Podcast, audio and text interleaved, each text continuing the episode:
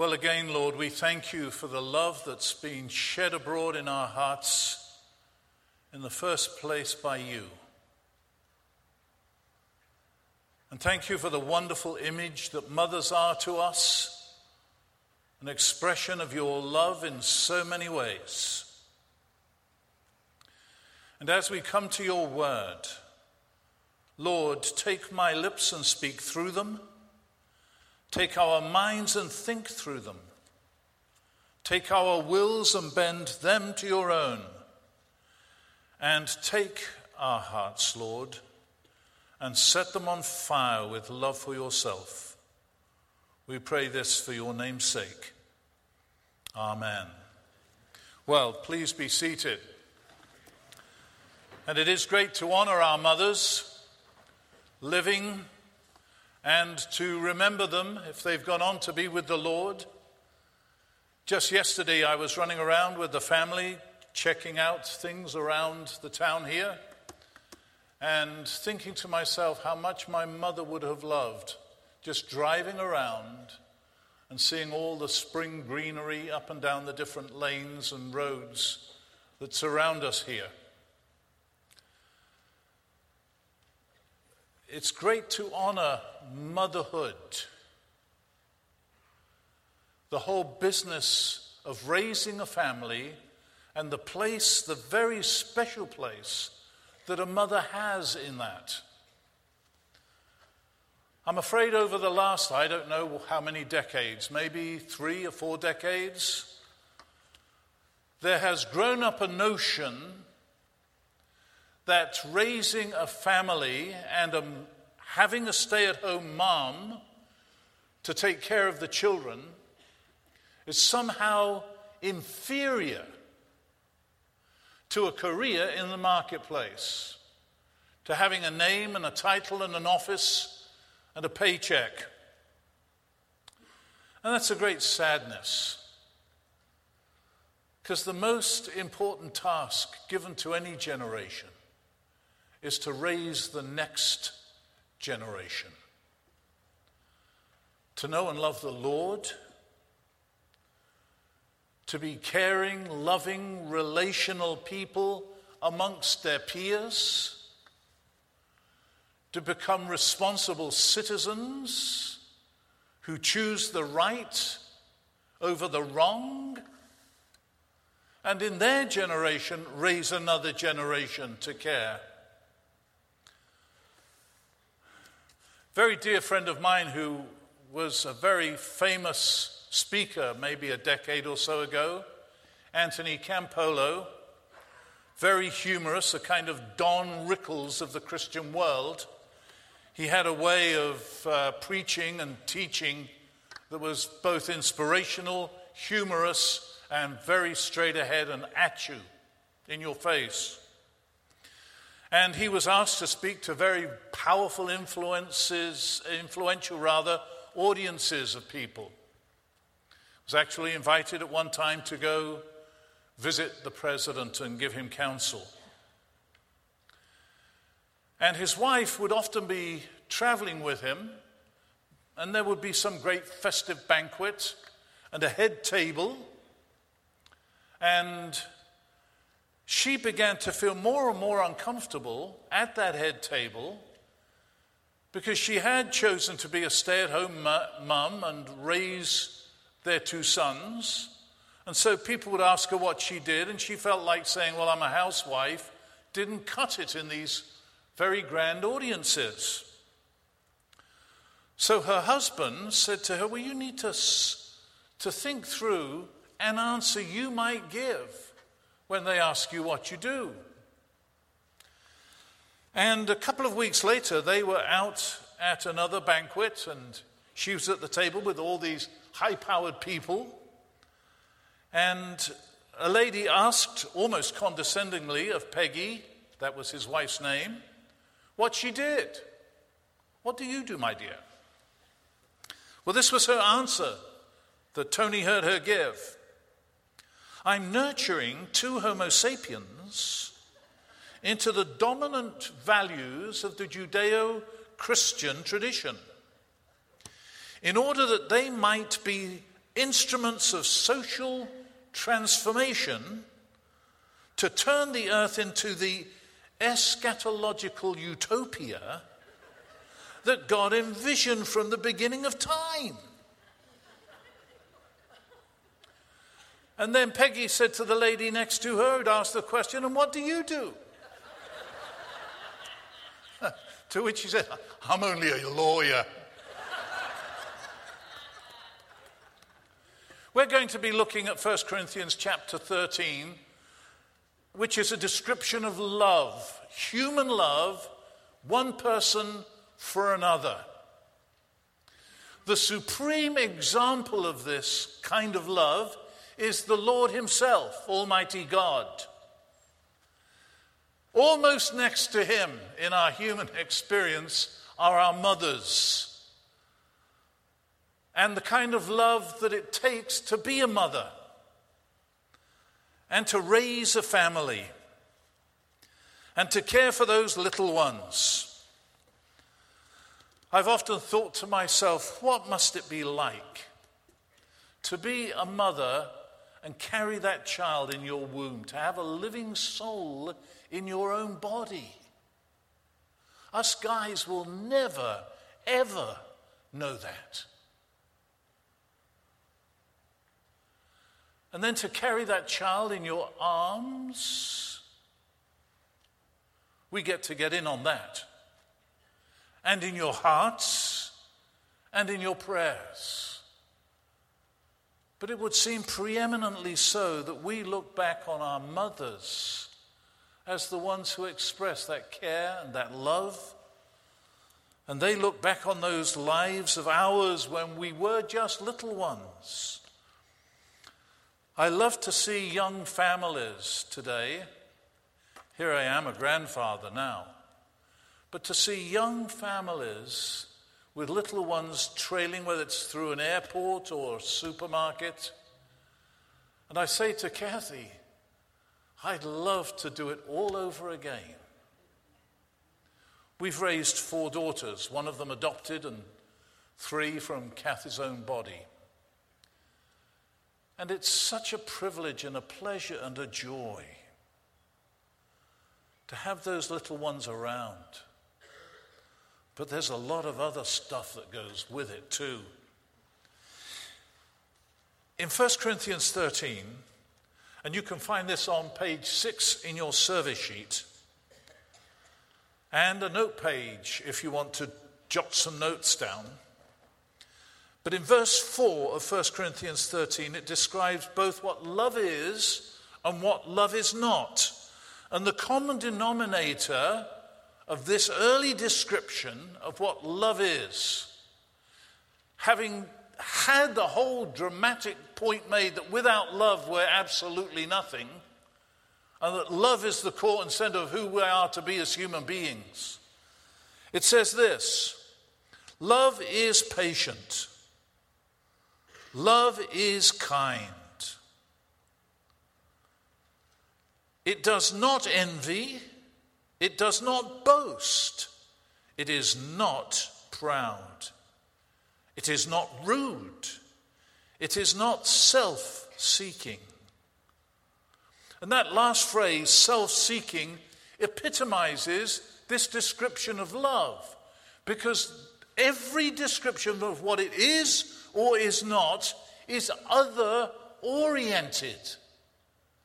It's not about self love, it is not self centered. In the first place, love is not about us, but about others that we love and how we express that love. And all these descriptions mean there must be somebody else there that we're responding to. So when it says love is patient, it means somebody else is driving us nuts, but because we love them, we don't just fly off at the handle. It says that love is kind. That's an expression towards somebody else. And when it describes what love is not, it's denying all the self seeking self aggrandizing things such as it is not proud, It does not boast. It does not envy. It is not rude. It is not self seeking. Love is other oriented. And when you go down to verse 11, there is that very famous verse about a child. When I was a child, I talked like a child, I thought like a child, I reasoned like a child, but when I became an adult, I put childish ways behind me. What's the common denominator of a child? Self centeredness. It's all about the kids. I tell you this whatever boundaries you've set up for yourself to be psychologically secured, you get a child and those boundaries come tumbling down. A child demands attention. It's all about them. That's the opposite of what love is. Although you have to laugh at it from time to time, we're having a big family gathering of our family in June. Family from England and the family around the USA, we're all gathering together in one place. But it so is the case that our youngest grandchild is going to be eight years old while we're away together. And guess what she thinks? We're all gathering together from around the world to celebrate her eighth birthday. It's all about her. It's like during a treacherous thunderstorm, I heard this instance of a, in a wicked, I mean loud clashing thunderstorm with lightning flashing around. Parents ran up to the bedroom to see whether their child was terrified or not, whether the child was sleeping or what. And they went into the bedroom. They gently put their heads in in case the child was sleeping. But the child was up on the windowsill, spread eagled against the window. Mum and Dad said, What on earth are you up to? She said, God's out there trying to take my picture. I mean, the whole thunderstorm was about her. And God, with a flash camera, trying to capture a photograph of her. Of course, you can go get pictures taken after this. I don't know how long it would take if you all wanted your selfie photograph, but we've set it up so that you can do that around mom and honor her. Do you know, and it's most astounding, that when God created us after his likeness and image, He created us both to love Him and for Him Himself to love us. Scripture says very, very clearly God is love. And in that love, God is other oriented. He loves us. He created us to love us.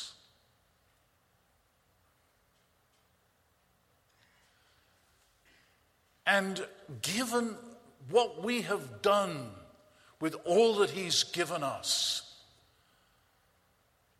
it goes beyond just His loving us, but His love for us being unconditional because there's not a thing we have done or can do to Him that would make Him love us any less. By the same token, there's nothing we can do to make him love us anymore. He loves us. And the expression of that follows on when it speaks about the kind of love that he has for us. In verse 5, when it speaks about this love not being self seeking, it goes on to say this is not easily angered, and it keeps no record of wrongs. The thing I have loved about my all my memories of my mother. My brother and I were very, very obnoxious, naughty boys. We weren't wicked in the sense that we did wicked things. We were just, as I've described, described it, creatively obnoxious. We were always up to some kind of mischief. It never ended. And I remember my mother on one occasion just sitting and crying because there's nothing more she could do to control us. Well, that really got to us. And my brother Tony and I went up to her and said, Don't cry, Mum, we'll be good. Well, that would last about two minutes. But for all our naughtiness, broken windows, jam tarts stolen from the pantry, my mother, years after I had grown up, let me know that there were things I did which were very, very wrong that I didn't think she knew about. It's amazing what she knew. But my mother never ever stopped loving me. And how remarkable it is that you can never do anything to stop God loving you. We're going to come to it in just a moment, but the word for love here means sacrificial love. And God has so loved us that He sent His Son to die for us. That's how much He loves us. There's a price to pay when you love like that. And mothers pay that price. And we admire them for it, and we love them for it. It's amazing how often you see on television when some athlete has done something spectacular, the camera will pan to him. And when the guy knows he's on the camera, you see his, loves, his lips go, Love you, Mom. There is not a thing, it would seem to us. I've had grown children be so heartbreaking to their parents. And just recently had a mother weeping with me because of that grown adult child so taking advantage of her and hurting her and rejecting her and saying unkind things. And she still loves on, loves that child. And the image of God coming as a loving father to seek us. When we clear off and squander His goodness and His gifts to us, is something we sense much more with our mothers than often our dads. That uncompromising, unconditional love. It's a great example of God's love for you and me. But it's not that mothers are soft and soppy, as we would say in England, or that God is soft and soppy. There's another great statement here. It not only says that God keeps no record of wrongs, but it does say that He delights in what is good and true. Look at verse 6. Love does not delight in evil, but rejoices with the truth. Another translation explains what it means to rejoice with the truth, with rejoicing in what is good and right. We've so relativized good and evil today that in the general culture you can't distinguish one from the other except by personal choice. But there really is good and there really is evil. There really is right and there really is wrong. And just as it says here, love rejoices with what is right, not with what is wrong, with what is true, not a, lot, not a lie. And mothers get that. I was in a very unique situation growing up with my mother because my dad had died when I was seven. So my mother was both mother and father to me, and our brothers, my brothers. But I knew what was right and wrong. We never went to church, but I knew what was right and wrong. I knew good manners.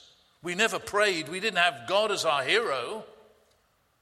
But mother always taught us good manners and how to respond. When I talk about somebody, she, and maybe if I'm saying to my brother, she, I'm pointing to mother, mother would cut us right off. She said, She is the cat's mother. You call a person by name. I'm your mother. I'm not she. She taught me manners. She taught me right from wrong. It was a very good basis for me to understand how much I needed Jesus when he was presented to me. But mothers are often the ones who teach us all the little things about how to speak, how to eat, how to regard one another. Teach us the basic essentials of what is moral and what is immoral. Love isn't just mush. It does delight in what is right and not in what is wrong. So, coming to that concept of what this love is, look at what it says in verse 7, which is toward the end of this reading. It always protects.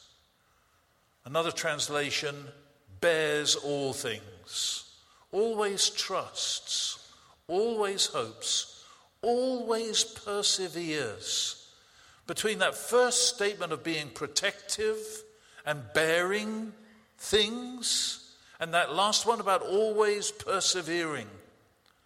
You get the concept of what this love is because it's not a love like romantic love that draws men and women together. It's not familial love where we love our mothers and fathers. It's not friendship love where we have companions and associates that we regard highly. It's another word that describes love in God's terms that God so loved the world. And this is the word that's used. In Greek, it's agape, which most of us have heard along the way. But it's a sacrificial kind of love. And when God so loved the world, it cost him. It cost him his son. When Jesus loved you, it cost him.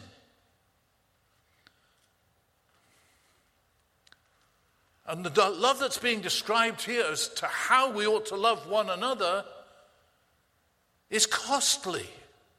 It's not easy. It makes good sense. And if the world could love like this, it would be a spectacular world. Families and homes would be spectacular places. Or the workplace would be. Our schools would be. But we're not willing to pay that price. But mothers have no option. The price that a mother pays. I've got a little poem here, Before I Was a Mom. It's not one that rhymes, but it's a kind of soliloquy. She said, Before I was a mom, I made and ate hot meals. I had unstained clothing and I had quiet conversations on the phone. Before I was a mom, I had never been puked on, pooped on, spit on, chewed on, and peed on. I had complete control of my mind, my thoughts. I slept at night. Before I was a mum, I never had to hold down a screaming child so doctors could do a test or give a shot. I never looked into teary eyes and cried myself. I never sat up late hours at night watching a baby sleep. I never held a baby just because I didn't want to put it down. I never felt my heart break into a million pieces before I was a mom. when I couldn't stop the hurt. I never knew that something so small could affect my life so much. And in that description, you get a little taste of what a mother lives with through all those early years of childhood. And even in many ways through the adolescence and rebellion of the kids as they want to assert their own independence. And as I've just mentioned, on into adulthood. But you know, we've spit on God. We've puked on God. We've peed on God. What we did to God when He came in the flesh, in love, in Jesus. And what did Jesus say? Father, forgive them. They know not what they do.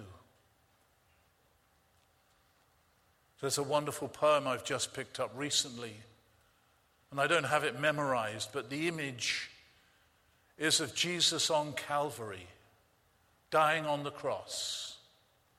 And then Jesus in Birmingham, England, in the rain, against the wall, people walking by him, ignoring him, taking absolutely no notice of him.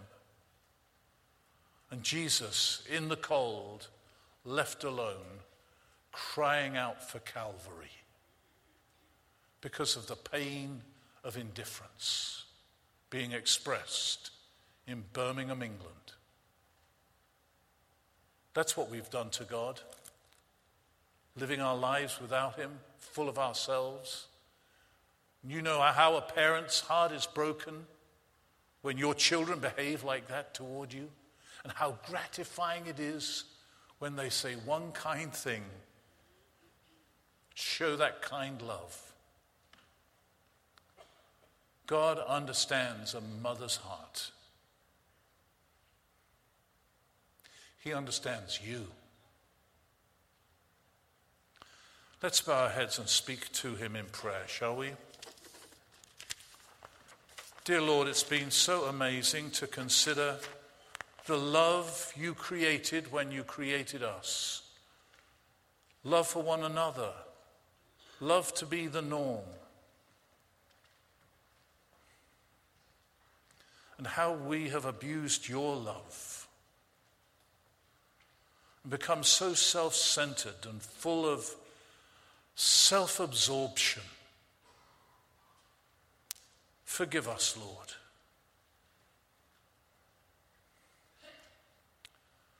Do we pray on this day when we honor our mums and say thank you to them?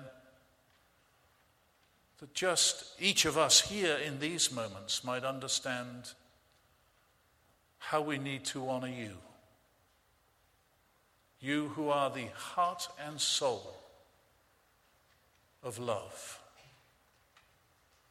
We're able to love because you first loved us, Lord. But again, we thank you for our mothers and the way their love has helped us, even in these moments, to understand your love. Thank you, Lord. Amen.